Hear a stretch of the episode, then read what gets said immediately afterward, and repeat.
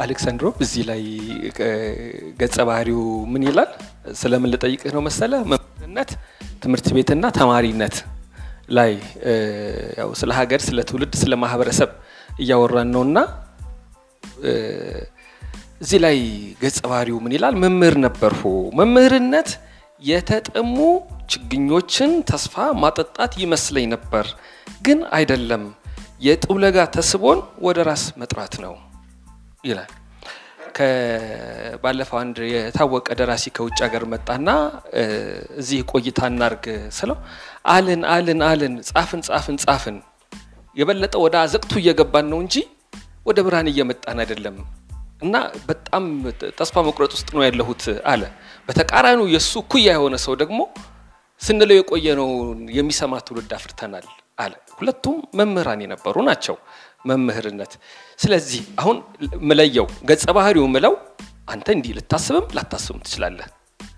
በየመጽሐፉ ላይ የሚገኙ አገላለጾችና አባባሎችን ለደራሲው መስጠት ከባድ ስለሆነ ነው። እንዴት ታስበዋለህ? ይሄን መምህርነትን ወይ ተስቦ ማጋባት ነው ከተማሪ ወስዶ ወደ ራስ ትስማማዋለህ? ከገጸ ባህሪው ይህች የወላችሁ nihilistic approach ማለት እሱ ነው። መምህሩን ትተውና ተማሪው ላይ ማትኮር ማለት ነው። ወደኋላ የቀሩ ትውልዶችን በሙሉ ቆርጦ በአዲስ ትውልድ አዲስ ነገር መፍጠር ነው። አንዱ መምህር ነው። አያችሁ፣ ያ መምህሩ ራሱ confess ሲያደርግ ነው ይሄኛው። ምክንያቱም ቆርጦ ከተማሪዎች መጀመር ስለሚፈልግ ነው። የ nihilistic approach አንዱ ስለሆነ ነው። መምህራን ይሄ ታላላቅ ሽማግሌዎች፣ አዛውንት የአካባቢ ሽማግሌ እንዲህ እንዲህ እንዲህ የሚባሉትን ነገሮች እና ከነሱ የተወረሱ ከትውልድ ትውልድ እየተወራረሱ የመጡትን ነገሮች neglect አድርጎ በአዲስ መሰረት ላይ አዲስ ነገር መፍጠር ነው። ስለዚህ አዲስ ማለት መምህሩን ትቶ የተነሳ ተማሪ ነው ማለት ነው አይደል?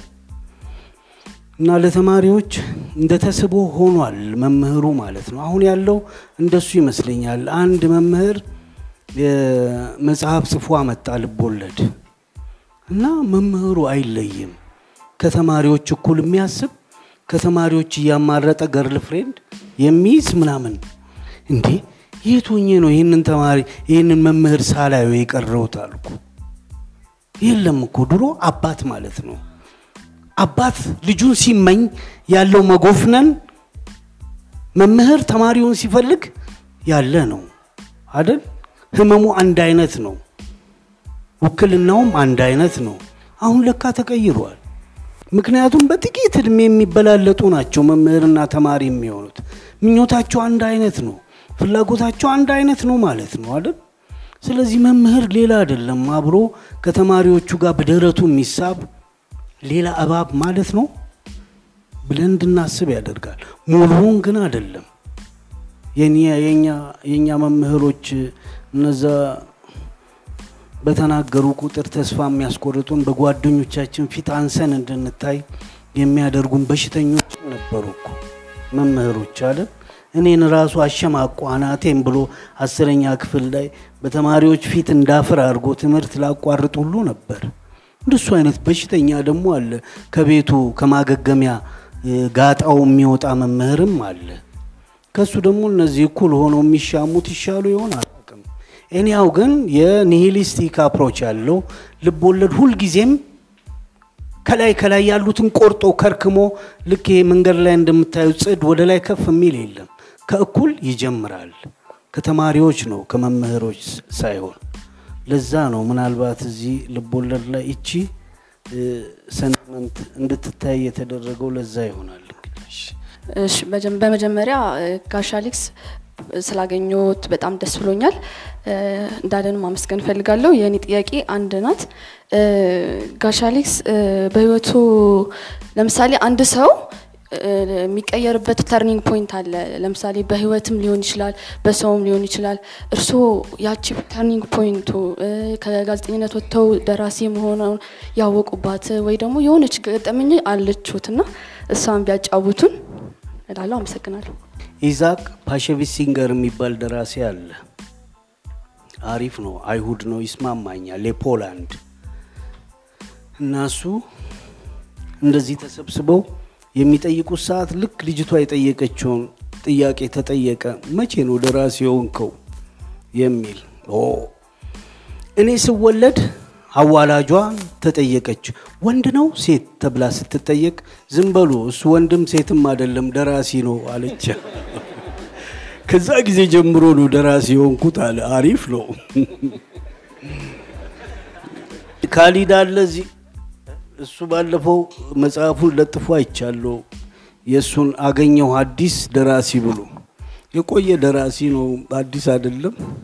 የለም ማለት ነው ካሊድ እና የእሱን መጽሐፎች ብታዩ አሪፍ ነው። ጥሩ ጥሩ አሉት። ሾሻ ምናምን ምናምን የሚባሉ የሾሻን አንድ የምመኘውን ነገር ልንገራችሁ። ሾሻ የምትባል ካራክተር አለችው። ትንሽ ወደኋላ ቀረት ትላለች እና የሁለተኛ ዓለም ጦርነት ሲነሳ ከፖላንድ ድንበር አቋርጠው ሊወጡ ሲሉ ሄዱ ሄዱ ሄዱ። ለእሷ ብዙ ነው መሄድ። ከዛ መሀል ላይ ያስቆመቻቸውና መሄድ ሰለቸኝ፣ መሄድ ብቻ አይደለም መኖርም ሰለቸኝ፣ ስለዚህ መሞት እፈልጋለሁ ብላ ቁጭ ብላ እንደ እንቅልፍ ሞተች። የእውነት ታሪክ ነው ይሄ። አንዳንዴ ይህ ዲዚ የሚያደርግ ድካም ሲሰማኝ ያችን የሾሻን አሟሟት ልሞት ነው ማለት ነው ብዬ ተዘጋጅቼ እተኛለሁ። የምትመኟት ናት። ይህን ፈቃድ ተፈጥሮ ቢሰጠን እንዴት አሪፍ ነበር አደል? ሲደክመን በቃን ስንል በቃ ግን እንዲህ የሚተናነቅ እና እንደዚህ ተናንቆ ትኖራት አለ እንዴት ይባላል? በቃኝ አሁን መሞት እፈልጋለሁ ተብሎ ቁጭ ብሎ መሞት የሾሻ ያሳየኝ ያ ሲንገር የሚባለው ደራሲ ነው። አሪፍ ደራሲ ስለሆነ ነው። ይህን ያው ለእሷ የተመለሰ ይመስለኛል። ደራሲነት እውነት ነው። መቼ እንደጀመረኝ ደራሲ እንደሆንኩ የሚታወቅ ነገር የለም። ግን አርባ ዓመቴ ላይ አንዴ የደራሲያን ማህበር ደራሲያን ማህበር አይደለም የባህልና ስፖርት ጉዳይ ሚኒስቴር ያዘጋጀው የስነ ጽሁፍ ስልጠና ነበር። እዛ ስልጠና ላይ እንደ አብዛኞቻችሁ ጉትዬ ጢም እያለኝ ሄድኩ እዛ እና ተሰበስበናል። ደበበ ሰይፉ ነው እንግዳ ሆኖ ስለ ግጥም የሚያስተምረን። ልክ እንደዚህ ተሰብስበው ብዙ ጭንቅላት ብዙ አይን ሲያይ ዞረበት መሰለኝ። ምንድን ነው የሁሉ አለ። ሁለት መቶ ስልሳ እንሆናለን ደራሲ ምናምን እንደዚህ የስነ ጽሁፉን ምናምን አለም ኪነት የሰው ምናምን እያልን ማብራራት ጀምር ተውታለ እሱን ከዚህ ውስጥ አስር ጥሩ አንባቢ አምስት ስነ ጽሁፍን አንብቦ ሂስ የሚሰራ አንድ ደራሲ ከተገኘ ይበቃል አለ። ያኔ የሚበላልጡኝ አሪፍ አሪፍ አሪፍ የሚጽፉት የሚገርመኝ እንደ አለቃ የምቆጥራቸው ጓደኞች ነበሩኝ እና ከመሀል ነው የተቀመጥኩት። ወጥቼ መሄድ አማረኝ፣ ደግሞ ይሉኝታ ያዘኝ እና አርፌ ቁጭ አልኩ። የሚገርመው ያን ስልጠና ከወሰዱት ውስጥ እኔ ብቻ ነኝ ደራሲ የወጣሁት። ተነበየ ማለት ነው አላቅም። ትንበያ ሊሆን ይችላል አላቅም። ድርቡ አደራ የሚባል ሌላ ልጅ አለ።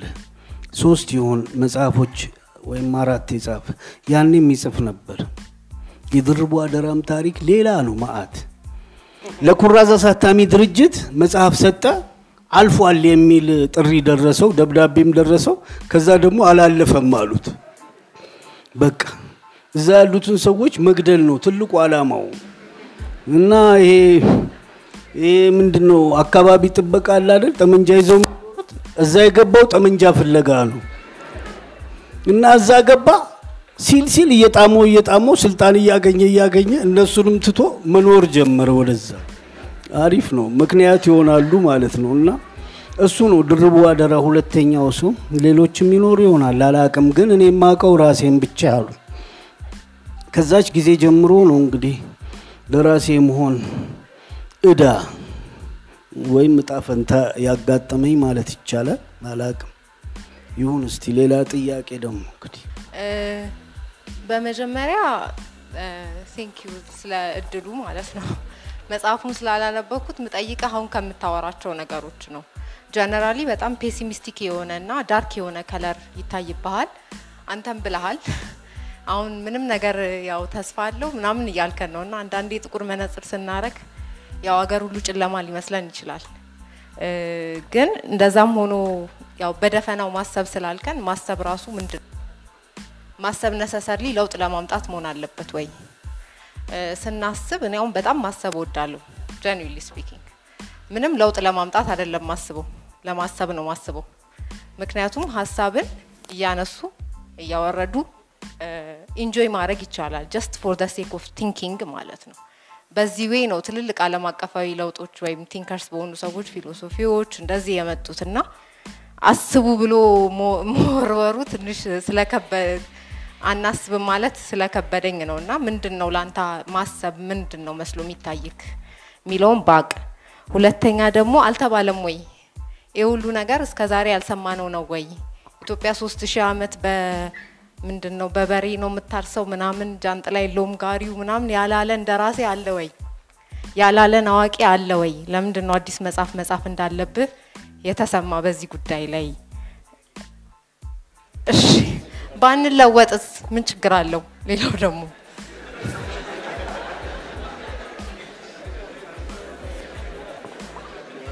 ኒሂሊዝም ከኔ ጀመረ ማለት ነው። እኔም በመቁረጥ አሪፍ ነው። እኔ ያው የውላችሁ ወጣት ደራሲ ስትሆኑ አዲስ ግኝት ይመስላችኋል። እየቆያችሁ ስትሄዱ ሌሎች መጽሐፎች ውስጥ ልታገኟቸው ትችላላችሁ። ግን ያኔ አንዳንዴ ማሰብ ይበቃል፣ መጽሐፍም ሌላ ማገናዘብም አያስፈልግም ለሚሉ ፈላስፎች ይሄ ትልቅ መነሻ ነው የሚሆነው እና ያኔ በዘሬ ላይ በዜጎቼ ላይ በኢትዮጵያውያን ላይ እንድቆጣ ያደረገኝ ምንጭ ስለሆነ ነው ያኛው መነሻ የሆነው አይደል? ሌላ አይደለም እኮ እግዚአብሔርም እንደ ጋሪው ነው የገባው ሀገር እንደ ጋሪው ገብቶ ሌሎቹን እምነቶች እንደ ባዕድ መቁጠር ጀመረ። እንደውም የባዕድ አምልኮ መባል ተጀመረ። ባዕድ አምልኮ ማን ነው? የትኛው ነው? አዲስ የመጣው ነው? በሌሎች ሰዎች፣ በሌሎች ባህል፣ በሌሎች መነሻ የተመሰረተው ወይም የተፈጠረው እግዚአብሔር ነው ባዕድ ወይስ ከኛ ጋር አብራ የነበረችው አቴቴ ናት? ይሄ ሁሉም ያጠያይቅ ነው የሚውለው እንደ ጋሪው። ስለዚህ ከጋሪው ተነስተን እስከ እግዚአብሔር ድረስ ሄድን። ያኔ ጎበዝ ስለሆነ ነው ያኔ ብዙም ያነበበ ባይባልም እንዳሁኑ ግን መነሻ ሆኖታል ያን ጋሪ። አንዳንዴ ማሰብ enjoy የምናደርገው ነገር ነው ብለን ልናስብ እንችላለን፣ ግን አይደለም። ማሰብ የሰው ልጅ እጣ ፈንታ ነው? የሳርት ሳርት የሚለው እንደሱ ነው። ማሰብ የሰው ልጅ እጣ ፈንታ ነው። አላስብም ማለት አይቻልም፣ ግን የምናስበው ነገር ነው ደረጃ ኖሮት classify እንዲደረግ የተደረገው። አንዳንዱ የሚያስበው ስለ ጤፍ፣ ስለ ሽሮ ማስፈጨትና ስለ በርበሬ ሊሆን ይችላል። ማሰብ ግን አትቀርም። አንዳንዴ ደግሞ ሰዎች ላይ ሊሆን ይችላል የምናስበው ነገር።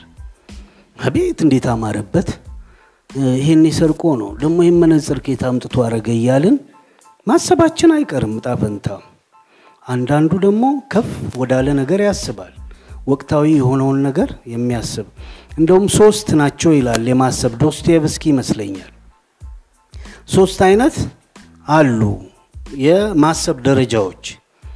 የመጀመሪያው ሰው ላይ የሚያተኩረው ነው። እንደ ቅድሙ ወፈረ፣ ሰረቀ፣ እከሌ እከሌ ሚስት ይዞ አደረ፣ እከሌ ጠንቋይ ቤት አደረ፣ ምናምን ምናምን እያለ የሚያስበው ነው የመጀመሪያው ሀሳቢ። ሁለተኛው ሀሳቢ ደግሞ event ላይ መሰረት የሚያደርገው ነው። event ማለት የጋዜጣ ለምሳሌ የራሽያው ፑቲን አስጠነቀቀ የሚለው ለእሱ ጉዳይ ነው ዋና ጉዳይ እና አስጠንቅቆ 53 ታንክ ነው ያሰለፈው በሰሜን በኩል በደቡብ እያለ የሚያወራ አለ አይደል? የጋዜጣ ጉዳይ ላይ stuck ያደረገ ሰው አለ። ሶስተኛው ግን ሀሳብ ላይ የሚያስቡ አሁን ቅድም ያለችው እሷ ሀሳብ ላይ የሚያስቡትን ሳይሆን ከዛ ታች ያሉትን ነው አይደል? እና ሶስት አይነት የማሰብ አለ። ያ በማንበብ በማብሰልሰል በከፍተኛ ጥረት የሚደረስበት ነው። ሀሳብ ላይ ማሰብ የፍልስፍና ጉዳይ ላይ ምናምን ምናምን። ስለ ፑቲን ብጠይቁኝ እኔ አላቅም። ያኛው ሰውዬ ባለ ግን እንደ ጎርፍ ሆኖ አጥልቅልቋችሁ ይዟችሁ ይሄዳል። ስለ ሰው ባላሰብ አሪፍ ነው። ሰውም ከሆነ ደግሞ የጥበብ ሰው ቢሆን አሪፍ ነው። ጥበብን እንዴት እንዳሰናከላት ወይም እንዴት እንዳሰለጣት ከሌሎች ጋር ባወራ አሪፍ ነው። የምቀናበት ነገር አግኝቼ የተሻለ ለመስራት የተሻለ መነሻ ስለሚሆነኝ ነው።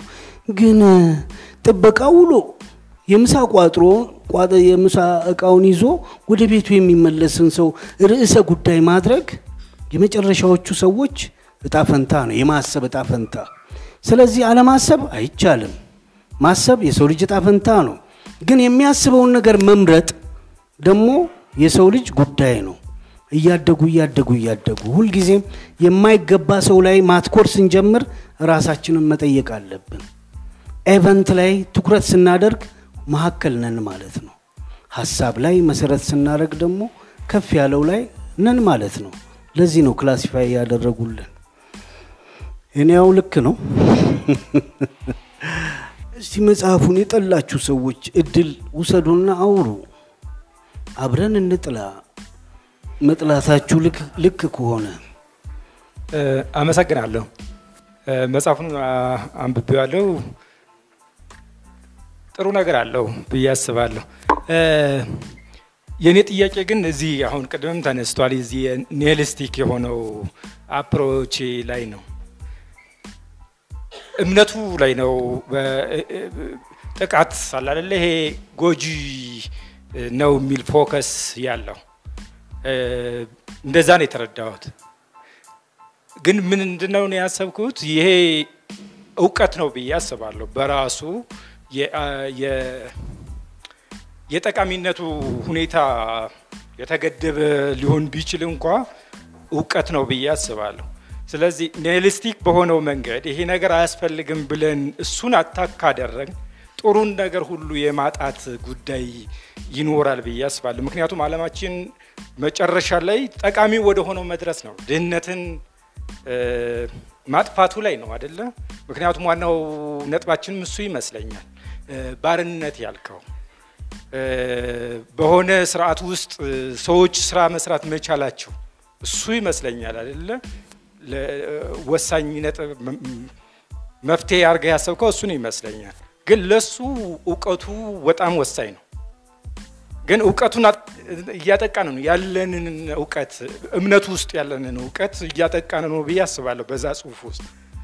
ነገር ግን እሱ የሚተካውን የተፈጠረውን ባዶ ቦታ ክፍት ቦታ የሚተካልን ነገር ግን የታሰበ አልመሰለኝም እና ኒሂሊስቲክ የሆነው ነገር የምንፈልገውን ነገር የበለጠ የሚያሳጣ እንጂ የሚያስገኘን ነው ወይ? ምክንያቱም መምህሩ አያስፈልግም ተማሪዎች ብቻ ነው የሚያስፈልጉት ካል ተማሪዎች ያለ መምህሩ ሊኖሩ የሚችሉበት ሰርከምስታንስ ምን እንደሆነ አልገባኝም።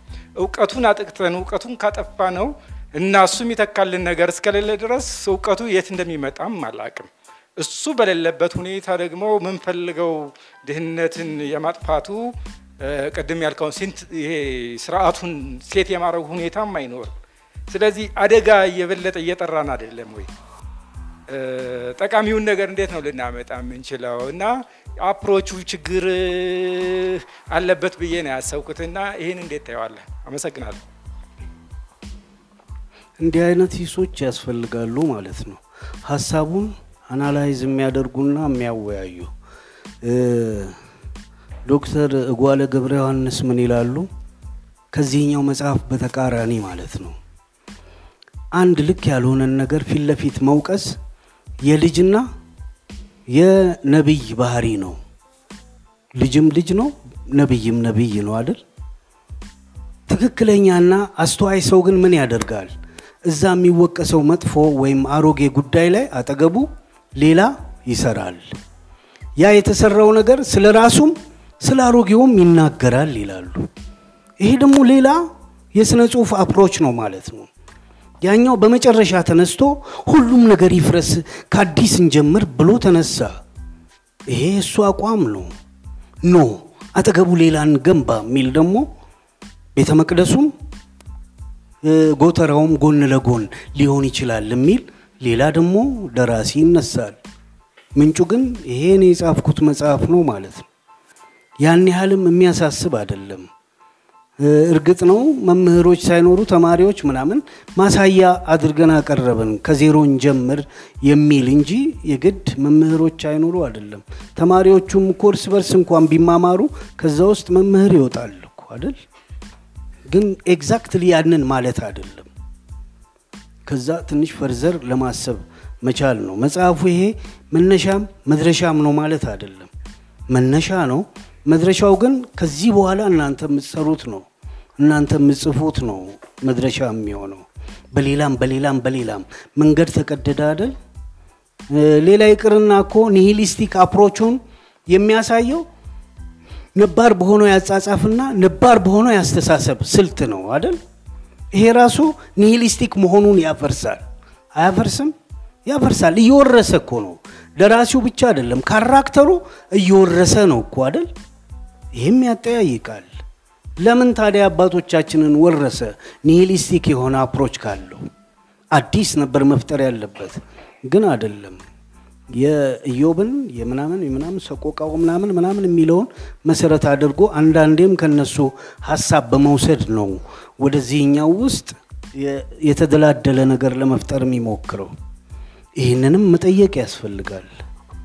እኔም ጥያቄዎች አሉኝ እኮ ማንን እንደምጠይቅ ግራ ስለሚገባኝ ነው መጽሐፉ ላይ እና ጥያቄዎች በሙሉ ወደ እኔ ይመልሳሉ ማለት አይደለም። እጃችንን ስናወጣ ለአጠገባችን ለጠየቀው ሰውዬ መልስ ካለን እጃችንን አውጥተን እዛው መልሱን እንሰጣለን።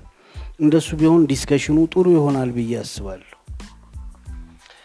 እሺ አሌክሳንድሮቭ ከዚሁ ጋር ስለሚገኝ ስለሚገናኝ ነው። በአንድ ወቅት እኛ ሀገር absurd ቲያትር በጣም famous ሆኖ ነበረ። ከዛ በተለይ ማንያዘዋል እንደሻው በዚህ ይታወቃል። እና ጠየቅኩት። absurd ከሁለተኛው የዓለም ጦርነት በኋላ የመጣ የቲያትር ስልት ነው። ጠባቂ በሌላት ዓለም እየኖርን ነው። ያን ሁሉ ሕዝብ ሲሞት እንዴት ፈጣሪ አልጠበቀንም ብለው የሚያስቡ ደራሲዎች ብዕራቸውን ያነሱበት ዘመን ማለት ነው እና ከማኔ ጋር ስናወራ እኔ እሱን በማገኘው ጊዜ ትቶታል ያንን ሀሳብ ያንን ፍልስፍና። በቀይ ሽብር ዘመን የሀፓ መኢሶን፣ ደርግ እየተባባል እርስ በርስ ስለተ መገዳደሉ ስለበዛ ያንን ዘመን እንዳስበው ምክንያት ሆኖኝ ነው እተረጉም የነበረው የነ ሳሙኤል ቤኬት አለ። ልክ እንደዚህ ደግሞ አሁን በሰዎች አእምሮ ውስጥ በአንድ ዘመን ዝነኛ ገናና የነበሩ ኒሂሊስት የሆኑ ስራዎች በድርሰቶች ውስጥ ይነበቡበት የነበረ ዘመን አለ። ማፍረስ፣ መናድ እንደዚህ ልክ አሁን እዚህ ውስጥ ያለ ገጸ ባህሪው እንኳን ሳይ ይሄ ነገር አልኩኝ። ራሱ ገጸ ባህሪው ብሉይ፣ ሐዲስ፣ ሐዋርያት ያሉት ነው። ብሉያት፣ ሐዲሳት፣ ሐዋርያት በሚናገርበት ጊዜ ተከታዮች አሉት፣ ነቃፊዎች አሉት፣ አሳዳጆች አሉት። አንዳንዴ የሚናገራቸው ነገሮች ዝም ለማለት የሚያስቸግሩ ከቤተሰብ ጋር ያለን ከቤተ ጋር ያለን ቁርኝት የሚያላሉ መስለው ይሰማሉ። እንግዲህ ቋንቋው በጣም ውብ ነው፣ ይታወቃል። ያንተ ስራዎች ምን ይላል? ይሄ ራሱ ዘመዶችህ በጭስ አባረው ማርህን መከናነብ ለምደዋልና እነርሱ የቤተ ዘመድ ጉባኤያቸውን ያፈርሳሉ ብለህ አትጠብቅ። በዘመድ የሚመኩ የስራ ሾተ ላይ ያለባቸው ናቸው። የቤተ ዘመድ ማዕድ የመቆጣጠሪያ ኬላ የለውምና ሰነፎች አጥብቀው ይሹታል። ዘመዶች ዘመዶች ድመቶች ናቸው የሚባሉት በስራ የጋመ አካልህን ተጠግተው ስለሚሞቁ ነው። ዘመድህን በራከው ቁጥር ይበርደዋል። ያንተ ዘመድህ ስትቀርበው የሚሞቅህ ስራህ ብቻ ነው። እናውራበት። የተሰራው ይመስለኝ ነበረ።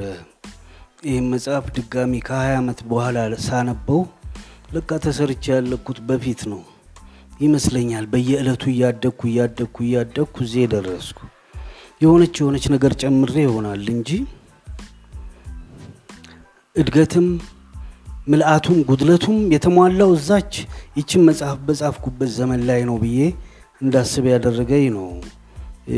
እንዲህ እንዲህ አይነት እንትና ቋሚ ቋሚ ብቻ አይደሉም። ለሌሎቹም መነሻ የሚሆኑ ሀሳቦች ያ ወጣቱ ትናንሽ ጢም ያለው ደራሲ ያኔ የጻፈውን ስንመለከት እንደሱ ነው የተሰማኝ እና ሁሌ እጠይቅ ነበረ በዛ መከራ ውስጥ በዛ ችግር ውስጥ የምንበላት እያንዳንዷ ጉርሻ ወይም ቀርቦልን ጥሬ እያነሳን ወደ አፋችን የምንሰዳት ትልቅ ዕዳ በሆነችበት ዘመን አንዳንዴ ተከናንቤ አለቅስ ነበር። ግን ለምን ወጥቼ አልሞከርኩም? የሚሰሩ ስራዎችን እንድል ማለት ነው። በዛ ውስጥ የነበረ አንድ ወጣት ደራሲ ሌላ ምን ሊጽፍ ይችላል አደል? ለእኔ ዘመዴ የነበሩት ሴት አያቴ ብቻ ነበሩ። ሌሎች ዘመዶች በሙሉ ተበትነዋል ከእናቴ ጀምሮ እና በዛን ጊዜ ሌላ ምን ሊጻፍ ይችላል?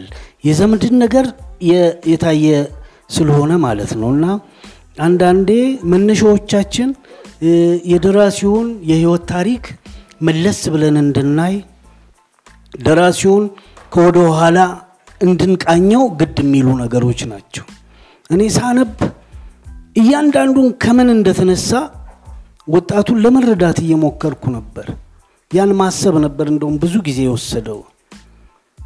ከሶስት ከአራት ጊዜ በኋላ በላይ የዋጋ ማስወጣት ስራ ሰርች ያለው ወደ ማተሚያ ቤት ለምን አስወጣና ልልክ እልና እንደገና ማሰብ እጀምራለሁ። መጽሐፉን እያነበብኩ ያኔ የነበረው አለማየሁ ምን አይነት ነበር እያልኩ እያሰብኩ እያሰብኩ እንደገና ደግሞ revise ተደርጓል ይላሉ ለማስገባት ስሞክር እሺ አውጡልና እንደገና ማየት እጀምራለሁ። እና እናንተም ጋር ያለው ትልቁ እዳ እሱ ነው። እኔ አይደለሁም የጻፍኩት። እውነት ለመናገር ይህን ደራሲ ይህ ከ20 ዓመት በፊት የነበረውን ደራሲ የነበረበትን socio economic problem የነበረበትን ማአት ማአት ማአት ነገር እኔ እንደ ምስክር ሆኜ ላቀርብ እችላለሁ እንጂ feeling ኡ ሁሉ እሱ ጋር ነው ያለው እና መንካት ሲከብደኝ የነበረው ለዛ ነው። አንድ chapter ብቻ ከዚህ መጽሐፍ ውስጥ አውጥቻለሁ። እሱም certain የሆኑ ትንሽ ወይም ደግሞ ትኩረት አንድ እምነት ላይ ብቻ እንድናደርግ የሚያደርግ ትርክት ስለሆነ ነው። ወደ አስር አስራ ሁለት ገጽ ይሆናል። እሱን pick አርጌ አውጥቻለሁ። የዛኛውን ደራሲ ጉዳይ dump አርጌ ወይም ደግሞ በግድ ተጭኜ ማለት ነው። ምናልባት ይህ አስፈላጊ ከሆነ ወደፊት ወደፊት እኔ ካለፍኩም በኋላ ያቺ chapter ልትካተት ትችላለች። የራሷ ጣዕም ያላት የራሷ አሪፍ ነገር አላት። ግን አንድ እምነት ላይ ብቻ እንድታተኩር ያደርጋል ያ ስለዚህ ተገንጥሎ ወጥቶ እንትን እንዲል አድርጓል። ብዙ ብዙ ችግር አለበት። ያኔ ከቤቱ ሳይወጣ ነው አሜሪካ ስላለ character የጻፈው አይደል? ከትላንት ወዲያ ይሁን ምናምን ከአሜሪካ የመጣ ጓደኛዬ ነገረኝ። ሎስ አንጀለስ እኮ በረዶ የለም አለኝ። ሀይ ጉድ! ያ ከቤቱ ሳይወጣ ደፋር ስለ ሎስ አንጀለስ ሲጽፍ ነበር አይደል? ለካ ሎስ አንጀለስ አንድ ቀን 14 ዓመት ሲቀመጥ አንድ ቀን በርዶኝ አያውቅም አለ። እኔ ግን በረዶ ምናምን ምናምን የሚል አለ እዛ ላይ አይደል? እርጥብ ጨርቅ ምናምን ሎስ አንጀለስን እቀይራታለሁ እንጂ የዛን ደራሲ ህልም አልነካም። ይሄ ትልቁ ጫማ የበረዶ ጫማ ያደረገች ሴት ስትመጣ የምታወጣው ልብስ አደል ብዛት የምታወጣው እሱ ሁሉ አይቆረጥም። ይሄ ሌላ ሌላ ላለፈው ደራሲ ሌላ ኢተአማኒ የሆነ ነገር መፍጠር ነው። ስለዚህ ሌላ በረዶ ያለው የአሜሪካ ግዛት ፈልጉልኝና ስቶሪውን እዛ ወስደዋለሁ እንጂ ሌላ ብዙ ያነሳቸው ነገሮች አሉ። የመንገዶችን የምናምን እዚህ እንደዚህ አይደለም እንደዚህ አይደለም እንዲህ እንዲህ አይደለም ያላቸው ነገሮች አሉ። ግን ያን ያህል ኢማጅን ማድረጉንም ደግሞ ማድነቅ መቻል አለባችሁ። ከቻላችሁ ማጨብጨብ አለባችሁ ያን ደራሲ። እሺ እንቀጥላለን። እዚህ ቤት አንድ ልማድ አለ። እንደዚህ ብዙ ሰው በሚመጣ ጊዜ ለቆሙት በማዘን ማለት ነው። ጥቂት ሰው ቢነሳና የቆሙት ደግሞ ቢቀመጡ መልካም ይሆናል። በመልካም ፈቃደኝነት የሚደረግ የቆማችሁ ደግሞ በፍጥነት የተተኩ ቦታዎች እንትን በሉ።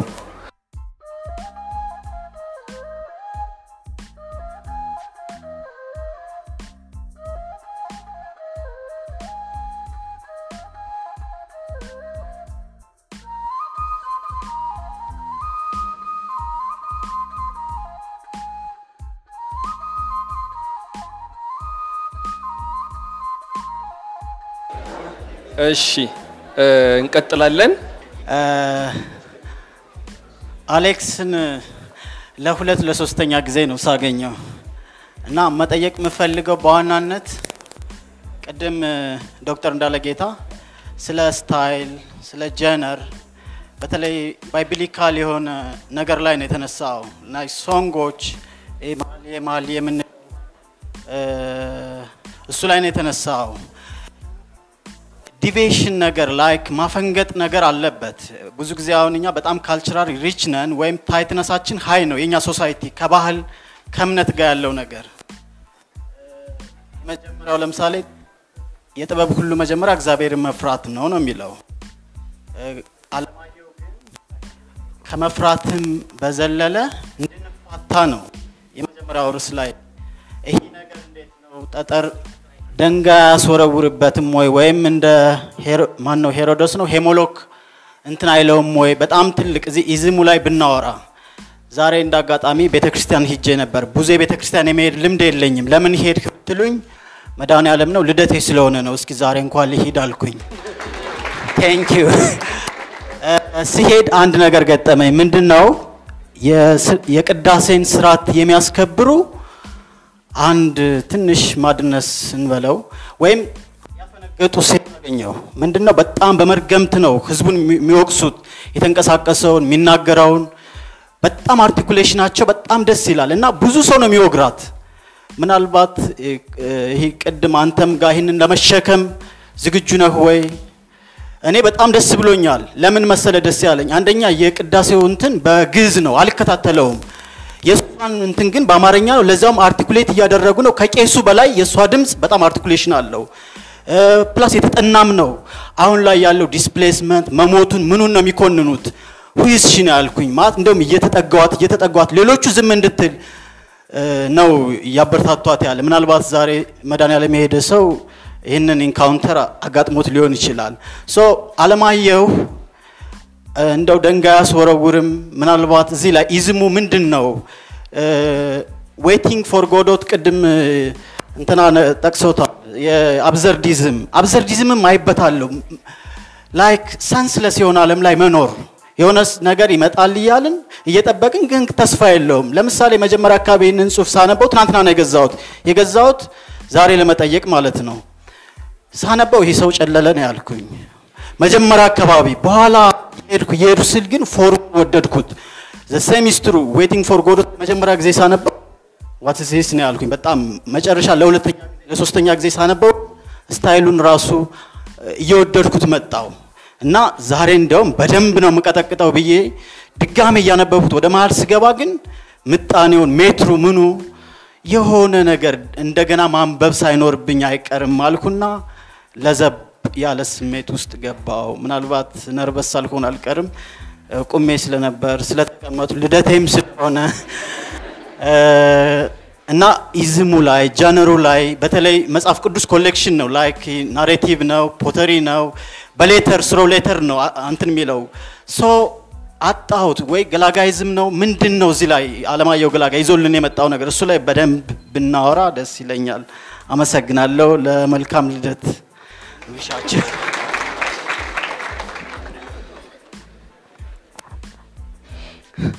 ይሄ በጽሁፍ ፎርም ስለመጣ ነው።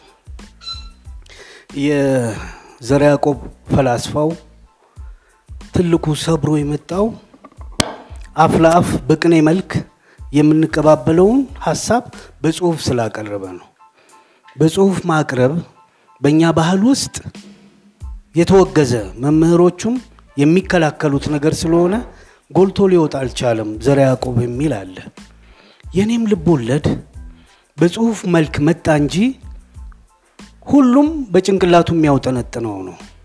የእናንተ ሀሳብ ስለሆነ ነው ከመጽሐፉ ጋር መግባባት የቻላችሁት፣ ወይም የምታወግዙት ሀሳብ ስለሆነ ነው ከመጽሐፉ ጋር ቀጥታ ግንኙነት ለመፍጠር የቻላችሁት እንጂ አንድ ሰው ብቻውን የሚያስበው አይደለም። ይሄ የእግዚአብሔር ጉዳይም የእምነት ጉዳይም የምንም በየቤታችን ቁጭ ብለን የምናስበው ነው። ለምሳሌ የኔ አያት ቤተ ክርስቲያን ሄደው አንድ ቀን ተመለሱ። ምን ነው ማማ አልኳቸው። ከፍቷቸዋል በጣም እረ እንደው ይሄ እግዚአብሔር የሚባል ነገር አሉ።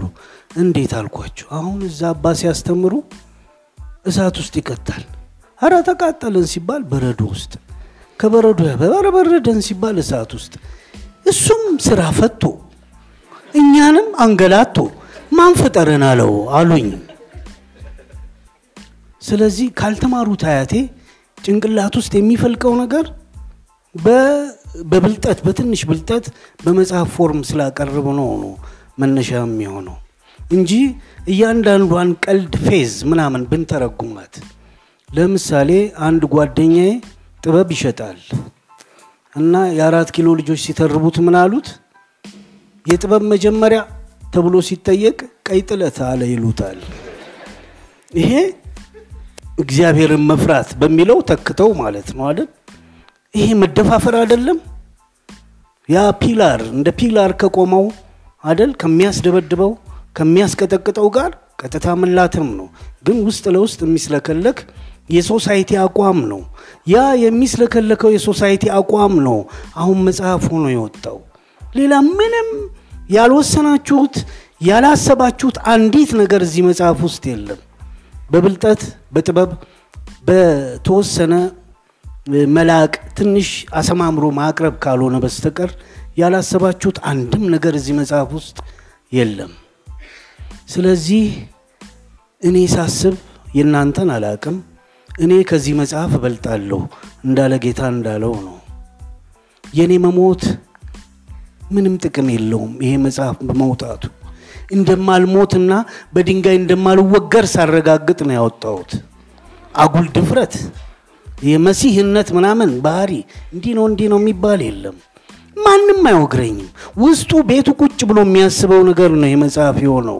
ምናልባት ከ20 ዓመት በፊት ቢወጣ ኖሮ ሌላ ጉዳይ ሊሆን ይችላል። አልፈልግም።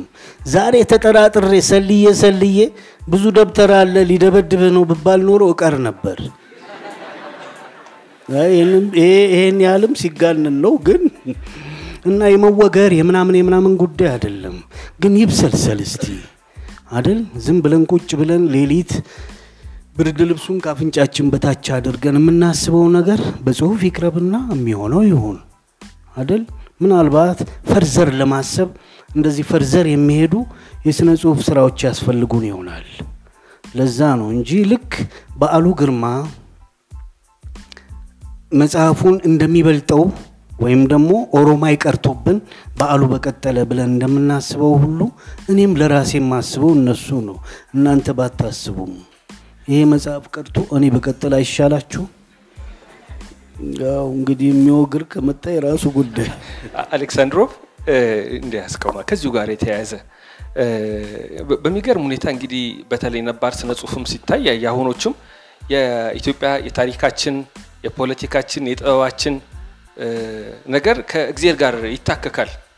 አጼ ቴዎድሮስ ኃይለኛ ቢሆኑ እግዜር ህዝቡን ሊቀጣው ነው ብሎ ማሰብ እስከና አባባሉ እግዜር ሲጣላበት ትር አይቀጥፍም ያደርጋል እንጂ ነገሩ እንዳይጥም እንደዚህ እንደመባል በመሪዎች በኩል ይገስጻል ተብሎ የሚታመኑ ነገሮች አሉ። ፖለቲካችንም ከእግዜር ጋር የማገናኘት ጥበባችን ውስጥ ደግሞ እግዜርን በተለየ መንገድ እግዜርን የመጠየቅ የመሞገት ወይም ለእግዜር ጥብቅና የመቆም እሱን የመከተል የማብራራት ወይም ደግሞ የመግፋት ቦታ የመንፈግ አዝማሚያ ይታያል። እኔ አንዴ የማክሲም ጎርኪን መጽሐፍ ልጅነት የሚለውን ሳነብ የሴት አያቴ ፈጣሪ የሴት አያቴ አምላክ እና የወንድ አያቴ አምላክ ይላል። በጣም ደነገጥኩ ይህን ያነበብኩ ቀን። ለካስ ሁላችንም ወደ ቤተ እምነቶች እንሄዳለን እንጂ ልባችን ውስጥ ያሉ አምላኮች ይለያያሉ። አንድን ሰው ሳቀው ራሱ አወቅኩት ምለው እሱ የሚያመልከውን አምላክ በትክክል እንዲገባኝ ካደረገ ነው ብዬ ሁሉ አምናለሁ። እዚህ ያለው ሰው እንዲያውቀው አለማየሁ ገላጋይን አለማየሁ ውስጥ ያለው እግዚአብሔር እንዴት ያለ ነው? የእናንተ አምላክ የኔ አምላክ አይደለም። ለትናንሽ ነገር ሁሉ ሰበብ የሚሆን አይደለም። በኔ በኔ ሳስብ ምን ይባላል መሰላችሁ? አንድ እንግዲህ ተመልከቱ። እግዚአብሔር ሲቆጣ በዝናብ dash አመጣ። ለመጸዳዳት ሲወጣ ዝናብ ስለሚመታው ነው። እስከዚህ ድረስ ይወርዳል እግዚአብሔር። ለዛች moment እንዴት ነው እግዚአብሔርን ምክንያት የምናደርገው? ብለን እንድናስብ ያደርጋል እና የኔ አምላክ አሪፍ ነው። ሽርኬ ነው። ልክ እንደ አያቴ ስብሐት እንደሚለው ነው። እንደው ሰርቶ ሰርቶ ሰርቶ እነዚህ ልጆች የት ደረሱ ይሆን ብሎ ከሌላ ፕላኔት መጥቶ አይቶን አይ አሁንም አልተለወጡ ብሎ የሚሄድ ነው ይመስለኝ እንጂ እያንዳንዱን የአባቱን ቀሚስ ገልቦ ስላየ ሊገርፈው የሚመጣ አምላክ እኔ አይመስለኝም። በዚህ ላይ ደግሞ ልክ ማነው ያፈላስፋው እንዳለው እቺ ኢምንት ለሆነች ህይወት ሰባ ሰማንያ ለሆነች ኢምንት እድሜ ልክ እሳት ውስጥ ሲከት አያቴ እንዳሉት በረዶ ውስጥ ሲያመላልስ የሚውል ridiculous የሆነ አምላክ ይኖራል ብዬ አላምንም። ግን ከዛ በላይ የማስበው ምንድን ነው?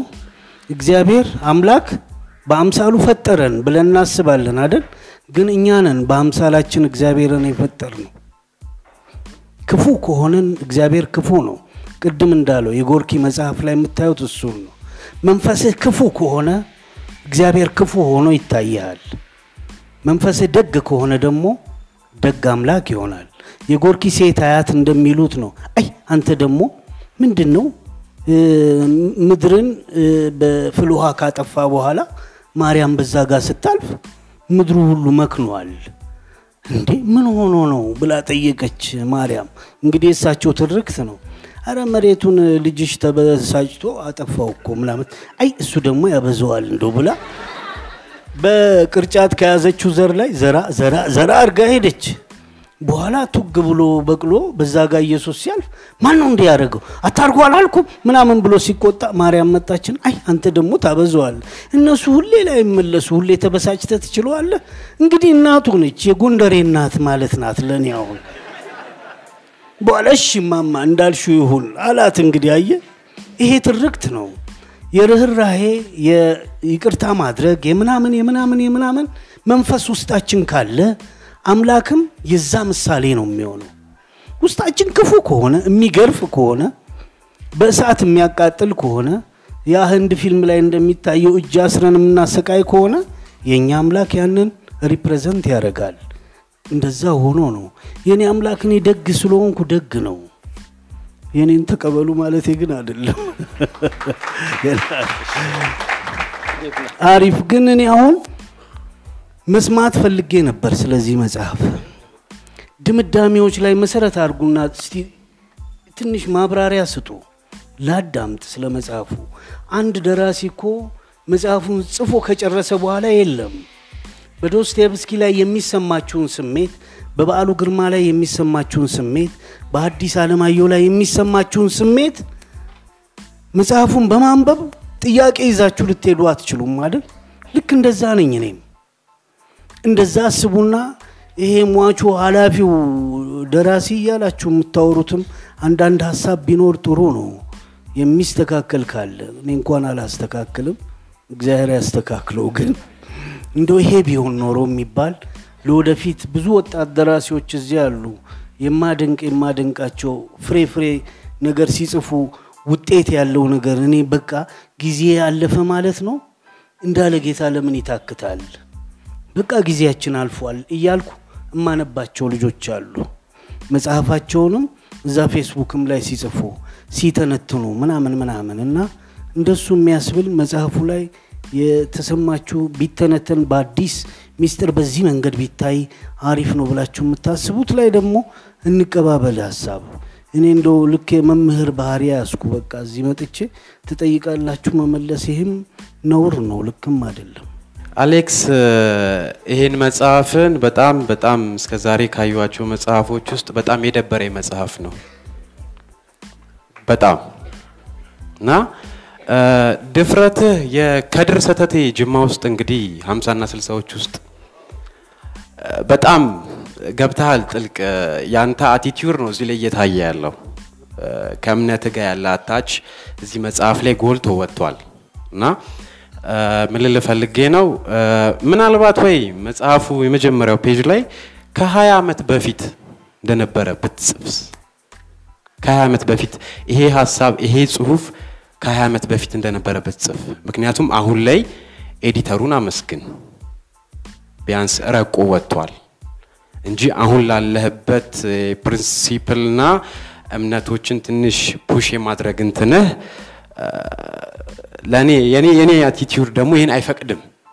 ገብተዋል እና መጽሐፍ እነ ቅበላ ምናምን አጥቢያ እስከ ዛሬ ካነበብኳቸው ውስጥ ትንሽ weird ሆኖ አግኝቼዋለሁኝ። አመሰግናለሁ። ይሄን ለማለት ነው። እሺ አመሰግናለሁ። የኔ ሀሳብ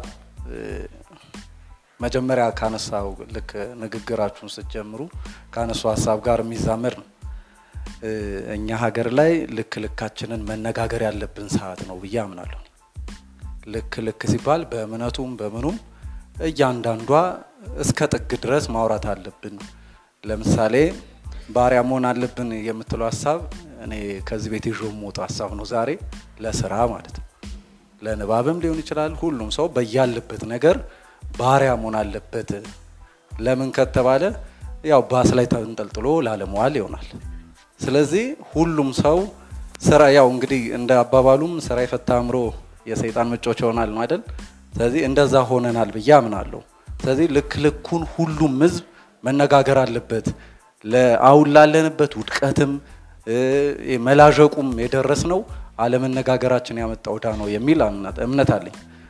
እንግዲህ ለመነጋገራችን ደግሞ እድሉ እድሉም መንገዱም እንዳለ ጌታ ነውና እሱን በዛው አመስግኜ ማለፍ ፈልጋለሁና መነጋገር አለብን። እስከየት መነጋገር አለብን ሲባል ዩልኝታ ሳይኖር በስርዓቱ በፊት ለፊት ማውራት አለብን። ልክ አይደለህም፣ ልክ አይደላችሁም መባባል አለበት እና ከመጽሐፍ ልክ የገዛሁት ዕለት ከመጽሐፍ ማለት ደንገጥ ያልኩትም የመጀመሪያዋን መስመር ሳነብ ነው። እግዚአብሔር ከአንተ ህይወት ይወጣል አንተ ቻልኩ ብለህ ስታስብ የሚለው ነው እና እግዚአብሔር ከኔ ህይወት ወጥቶ አያውቅም ስችልም ሳልችልም የሚል እኔ ደግሞ እምነት አለኝ። ስለዚህ የዛኔ ከሀያ ዓመት በፊት የጻፈው ልጅ በእኔ ምልከታ ውስጥ ከእግዚአብሔር ጋር ተጣልቶ ወይም ከፈጣሪ ጋር ተጣልቶ የነበረ የዛን ጊዜ ትውልድ ነው። ስለዚህ የአሁን ያለውን ትውልድ ላይ ጸብ እንዲፈጥር አድርጓል የሚል እምነት አለኝ። ከውርወራው ጋር ሳይሆን ማለት ነው። በዛ ውስጥ አንድ ሀሳብ ማንሳት ስለፈለኩ ነው። ይቅርታ። እኛ ችግር ውስጥ ከችግር ወጥተን አናቅም። ሁል ጊዜ ግን ችግር ውስጥ የምንወርቀው ችግሩን ለመፍታት የምንሄድበት መንገድ ይመስለኛል። ስለዚህ ቅድምም እሱም አንስቶታልና ሁል ጊዜ ችግር ውስጥ ነው። ሀገራችን አሁን ችግር ውስጥ አይደላችሁም ወይ ተብሎ ብትጠየቅ እዚህ ሶስት መቶ ሰው ቢኖር በእርግጠኝነት ሶስት መቶውም ችግር ውስጥ ነን ይላል። ችግሩ ስለምን ገባን ቢባል ግን በእኔ አተያይ ችግሩን ለመፍታት የምንሄድባቸው አብዛኞቹ መንገዶች ራሳቸው ችግር ናቸው። ስለዚህ ከችግር እንዳንወጣ አድርገውናል ብዬ አምናለሁ። ይሄ ምንድን ነው? አብዛኞቻችን ከሃይማኖታችን ወጥተናል፣ ወይም ደግሞ ካለን ስርዓት ወጥተናል። ያ ስርዓታችን አሁን ላለንበት ዲፕሬሽኑም ይሁን ማጥ ውስጥም ሆነው ከቱናል። ስለዚህ አንድ ጥያቄ የምጠይቅህ ምንድን ነው እንደ ሀገር የኔ ሀሳብ ስለሆነ ነው። እንደ ሀገር ያለፈን አመት የለም ብለህ ታምናለህ? የሆነ አመት ዘሎናል ብዬ አምናለሁ እኔ የሆነ በቃ ድንገት ወይ ተኝተን ይሁን ወይ ይሁን አላቅም፣ እኔ እንዴት እንደሆነ አላቅም። የሆነ አመት ዘሎናል ብዬ አምናለሁ። በእውቀትም በምንም ሊሆን ይችላል። በዚህ ትውልድ ላይ ተስፋ የለህም? ቅድም ስታወራ በዛ ላይ ስለሆነ ነው። እሺ ከጼዴቅ ነው ማን ነው 66 ዓመት የተኛው አቤሜሌክ ነው እንደሱም ሊታሰብ ይችላል። አሁን ሁለቱም የተናገሩትን ስትሰሙ የዚህኛውን መጽሐፍ ተቃራኒ version expect እናደርጋለን ማለት ነው። የዚህ ቢያንስ የዚህ ስብሰባ ውጤት እሱ ነው። ለመጽሐፍ ያሰቡትን ወጣቶች ማነቃቃት መንገዱን እኔ ከፍቻለሁ ማለት አልችልም፣ ግን የሆነ መንገድ ተከፍቷል። ሳትፈሩ የምትጽፉበት እነ ደበበ ሰይፉ በኢንተርቪው ከአብደላ ዝራ ጋር ሲያወሩ ምን አሉ? የብዙሃኑ እውቀት ሊኖር ይችላል አይደል? የደራሲው ደግሞ መኖር አለበት። የደራሲው የብዙሃኑን ባይመስል ጥሩ ነው። ብዙሃኑ ደራሲውን ቢከተሉ ነው የተሻለ የሚሆነው። ስለዚህ ጎጎልን ወደ ማህበረሰቡ ከመሳብ ማህበረሰቡን ወደ ጎጎል ማምጣት የተሻለ ነው። ይሄ ማለት ሌላ አይደለም። እኔ እንደ ማህበረሰቡ በተለመደ መንገድ እንድጽፍ ግፊት አታርጉብኝ። ከቻላችሁ ወደ እኔ ነው። የእኔ ደፍሮ መጽሐፍ ለሌሎች መጪ ደራሲዎች መነሻ ይሆናል፣ ይጠቅማል። አስር አስራ አምስት ሌሎች ከዚህ መጽሐፍ ተቃራኒ የሆነ ሀሳብ ያላቸው ግን ደፋሮች ሳይፈሩ ምን እንባላለን ሳይሉ ምክንያቱም እሱ ጽፏል በሚል ሀሳባቸውን እንዲያወጡ እድል ይፈጠራል ማለት ነው። ስለዚህ አልቲሜት የሆነ ትሩዝ እዚህ መጽሐፍ ውስጥ የለም። የአንድ ወጣት ትሩዝ ነው ያለው። ያንን እውነት በተቃራኒ በተቃራኒ አቅጣጫ ማየት ይቻላል። ውጤት ማለት የዚህ መጽሐፍ ውጤትም እሱ ነው። አንብባችሁ እንድተኙ ሳይሆን ሌሎች ነገሮች እንድታስቡ እድል ይፈጥራል ማለት ነው።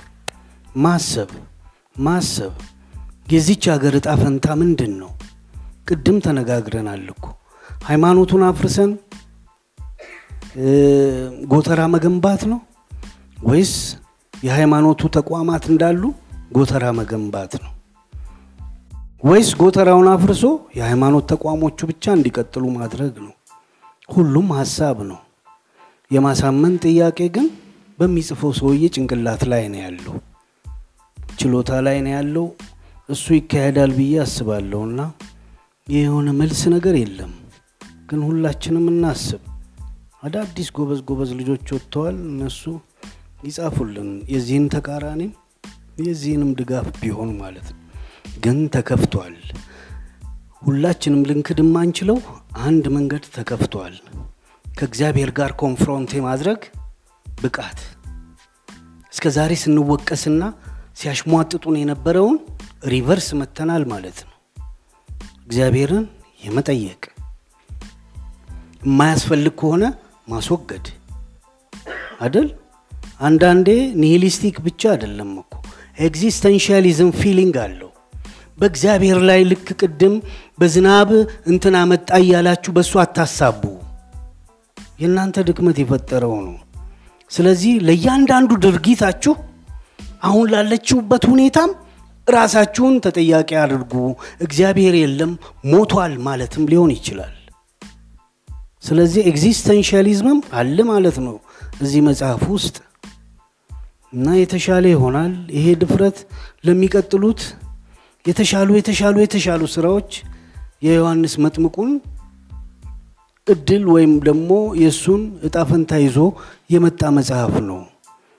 በመጣልም በመነሳትም I think አሪፍ አሪፍ የሚያስቡ ወጣቶች አሉ። እነሱ ይሰራሉ። የተሻለ ስራ መነሻ ተገኝቷል። በዚህ ይቀጥላሉ ብዬ አስባለሁ።